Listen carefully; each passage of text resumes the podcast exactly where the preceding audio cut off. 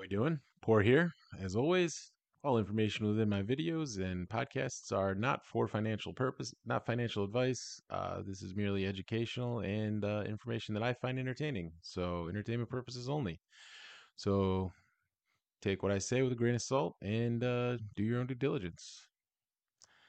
With that out of the way, let's uh, let's talk stocks. What do you say?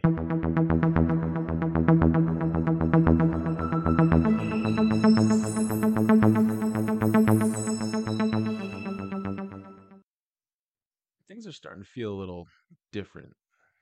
a little shift um, as to what's going on. And I'm not sure what that is, but I don't think that most of the pain is over. I'm not sure where the bottom is, but I don't know that we've hit it yet. I it, we may have, maybe I'm wrong, but I think that there is still more to come. I think what's happening now is you are having supply chains starting to catch up with places like Walmart and Target where anything that's not a perishable good they have a massive back order of backlogs of just product that they can't sell so they're going to start reducing prices on those things to try and move them and they may get stuck with some inventory for a year or more. And if they do then the people who made that product don't get any orders in and so they lay off workers. Those workers have homes they can no longer afford to pay for so they have to sell their homes and downsides or get apartments. So the housing market probably going to catch fire here and you're going to see a lot of downward pressure there too because the economy was on such a delicate balance. You had everything was just in time manufacturing, everything was good to go. And then as soon as there is one monkey wrench thrown into the plan, everything stopped. Everything. And now you have the recovery of trying to get everything back on track. You also have a White House administration and Congress that is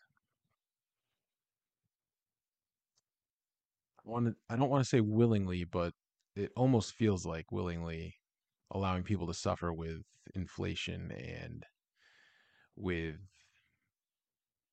gas prices and so go gas prices so goes inflation.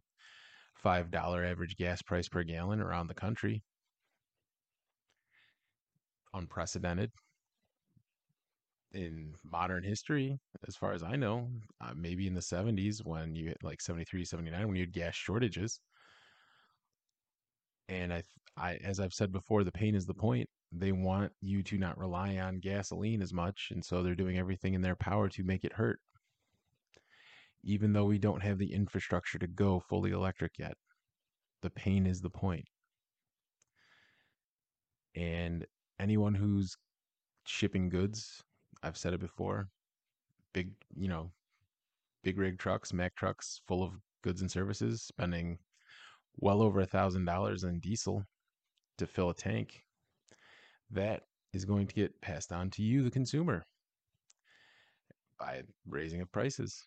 So there's a whole bunch of things that are working against our favor right now. And until prices come down, until inflation comes down, until oil price per barrel comes down, there is going to be pain. The stock market is not the main focus of legislatures right now, other than the Pelosi's who decide to buy Apple and Google stock like today. Because who cares if he got a DWI last week or that, you know, she should have retired a long time ago because she is clearly lost a step or two. But hey, that's just my opinion. um yeah, no, it's uh it's wild. And I don't I don't see a good way out currently. I don't I think there's going to be a lot more people that are going to get a lot more desperate as time progresses here. And I think that doesn't bode well for the US as a whole. And until these things start getting fixed, and I'm hopeful that these things start to turn around by end of Q- Q3, somewhere in the Q4 area. Uh, post the midterm elections, I'm hoping that you will see a lot of not so much change, but my hope for how the government will interact with the populace right now is that after midterms, nothing will get done. I'm hoping that happens. You might be asking, why would you hope that that happens? In the 90s, when everyone was so fixated on Bill Clinton and what he was and who he was doing in the Oval Office, everyone left the economy alone. They didn't touch it. No one tried to do anything to it. They just wanted to know what was going to happen next with Bill Clinton. And the economy flourished because no one was paying attention to it. No one was trying to screw with it. No one was trying to do things to mess with it. More so, more or less. I mean, the Fed is what the Fed does, but no one was really paying attention. As of right now, everyone's paying attention because there's so much pain in everyone's wallets. And so my hope is that there will be a split Congress in one way, shape, or form, where at least one of the houses goes to the opposing party. And that way, things will not pass both houses. So you can't just continuously ram legislation through, which they've had a real rough time doing as of yet because uh Manchin and Sinema in the Senate, but this isn't about politics at this point. This is about the economy and what Congress is doing to basically screw everyone. And I think there's not enough bipartisan teamwork left in the tank for them to get anything done in the next two years. And I think that might be the best thing for the economy because I think them trying to basically say, we're going to put these different plans forward with more stimulus and more child tax credits, that is going to just uh set inflation on fire. You're already at record levels in the last 40 years of inflation. And if you dump more money into the economy because you don't know what else to do, you are going to set the US dollar aflame. Your $100 is going to be worth $50 in a matter of a month if they do this hyperinflation bullshit by adding more and more money, raising interest rates so that the tax debt can't, er, so that the US national debt can't be serviced. Because at a certain point, once interest rates get to a certain percentage, every single tax dollar that the government takes in is going to go to paying off the interest every month that's accruing. Once they breach that, that threshold of every single tax dollar goes to paying off interest, then we become Greece we are no longer able to service our debt. We are just not going to pay people.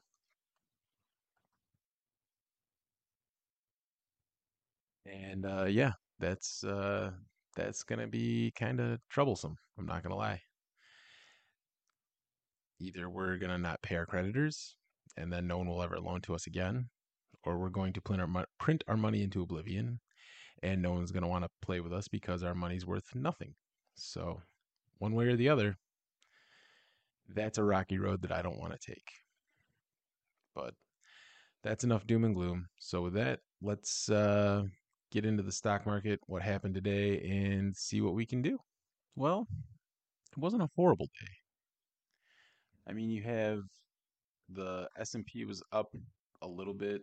I mean, if we look at futures here, futures are down just a little bit. Um, but overall, we were up in the uh, portfolio and you'll be able to, you know, see that if you're on the YouTube, if you're on the podcast version. We were up uh, just over five hundred dollars today, and it was a lot of like the the stocks we hold as far as like the Coinbase was up five percent, which was nice. Um, UiPath was up two and a half percent. Uh, Tattooed Chef was up two and three quarters of a percent.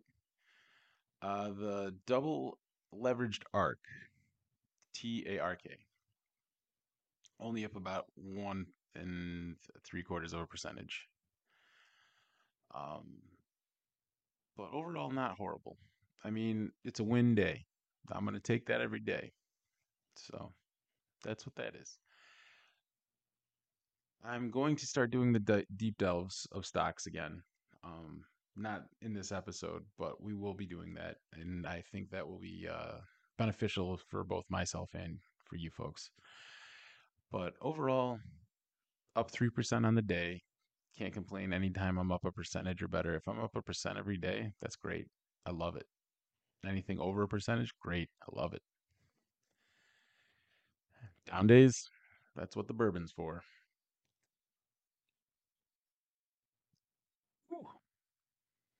Yeah. But cryptos, Bitcoin's back over 31K, which is pretty wild, up 4% in the last 24 hours. Ethereum still below 2K, but it's up to 1855. And Cardano is at 60 cents, up roughly 7% in the last 24 hours. All the rest of these coins, projects, cryptos, whatever you want to call them, I would get my money out of them because if we are in a crypto winter and we are going down another 20%, 40% from where we are right now, some of these projects aren't going to make it. That's how it happens every time.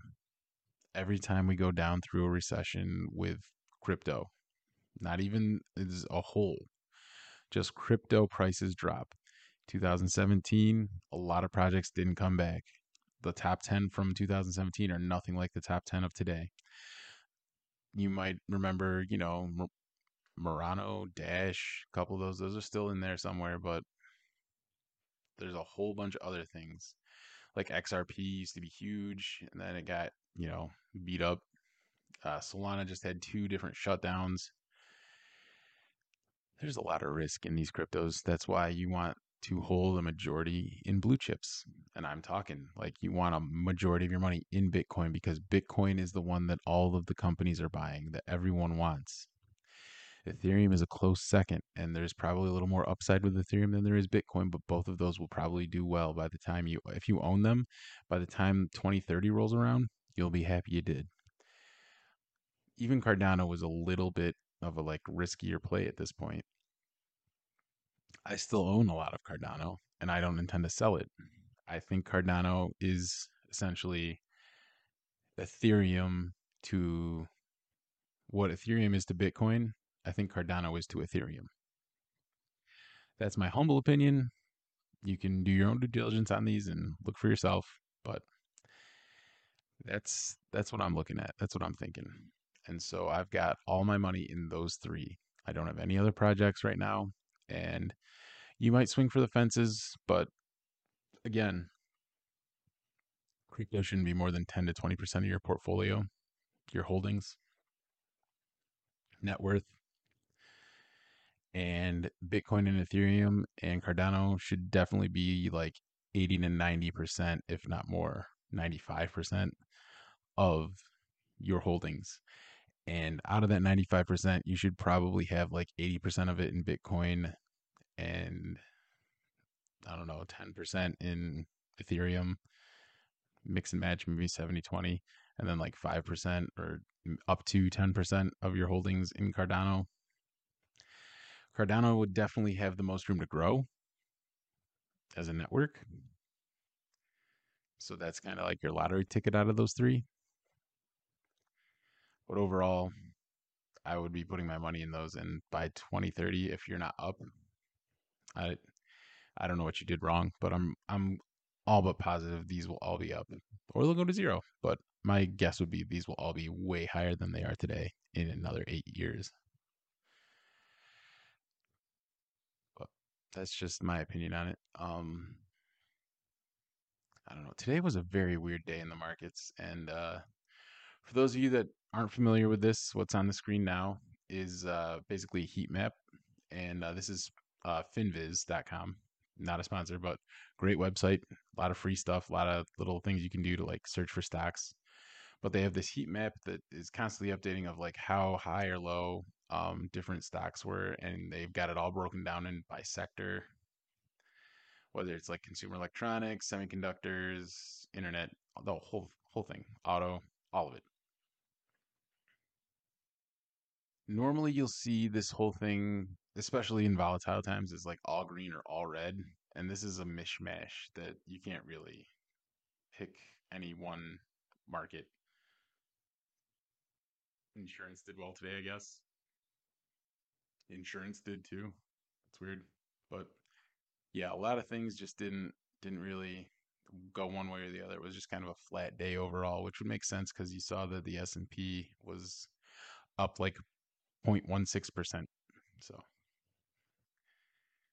the big news of today and why Amazon's actually up 2% is that Amazon's stock split, the 20 to 1 stock split they were going to have executed today. So for every share of Amazon you held before today, I don't know when the cutoff date was. I wasn't really paying all that much attention because I didn't want to buy it at these prices. Um, it split for every one share you got 20 and now the current amazon price is just under $125 or just above depending. And uh, yeah so for every one so you only had to own like five shares and you would have had enough to write an option. That's pretty wild. It's pretty nice.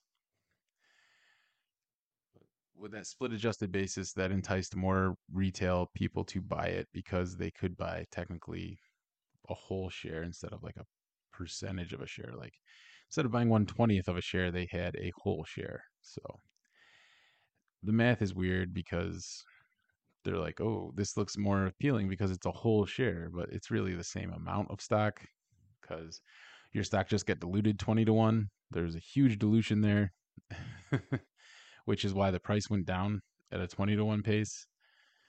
Um, you didn't really get anything for nothing, but it just it's a weird psychological trick that they play where retail investors like, oh, sweet, now I can get a whole share. And so that's why the price went up, is because all these people are like, I can afford a share of Amazon now. How exciting.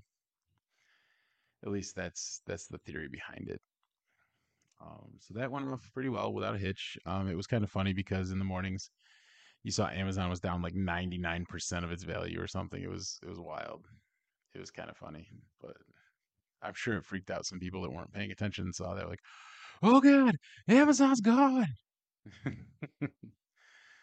but yeah, that's um, uh, that that was the big news of the day. The other big news, there's a couple other things, are that essentially crude prices are $120 a barrel, um, and that's that's high, and that's why you're paying so much at the pump. That's I mean, it's a constant rise every day. It feels like prices at the pump. I mean, up in New York, we had New York do a uh, tax holiday on the gasoline of I think it was like an 18 cent tax they cut just for like I want to say the month of June and uh the prices are already above where they were when they cut it. And I don't know how much of that is the greed of the gas stations and how much of that is the prices of per barrel going up. I, I can't tell you because I don't know. But it's already at like five dollars a gallon here after they took 20 cents off essentially. So we would have been over five. I don't know. We'll see. We'll see. We'll see what happens. I'm hoping it comes down but i don't know. Eventually it does. It has to come down. Whether it be because we start putting more of our own supply out there or opec finally sheds a deal i don't know but we'll see and lastly, this one that I don't think anyone really covered, and my computer wants to be a jerk about it, so that's cool. Anyway, uh, the SEC is trying to propose changes to stock market operations. Essentially, um, the SEC wants to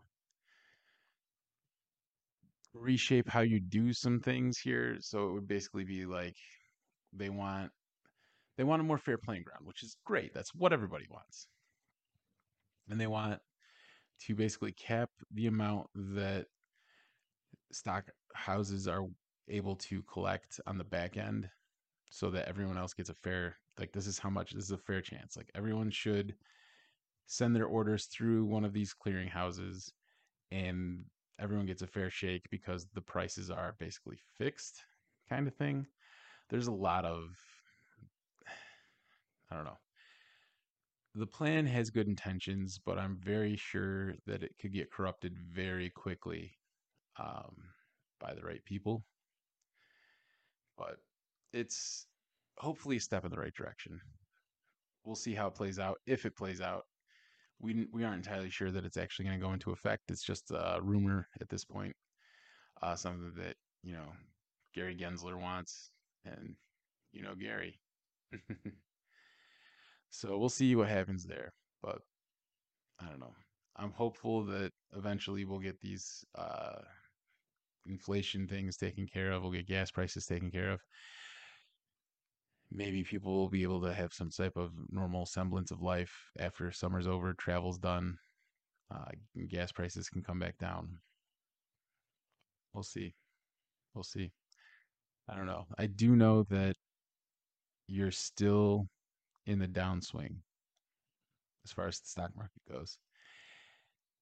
And anyone who bought in the last downswing and the downswing before that and the downswing before that came out smelling like roses. So if there's a stock that you really like and you have some expendable cash that you're not going to use for bills or what have you, you have, you know, three to six months or more, probably in these conditions, you may want to try to start saving up between six and 12 months of your monthly expenditures in case you, for whatever reason, lose a job.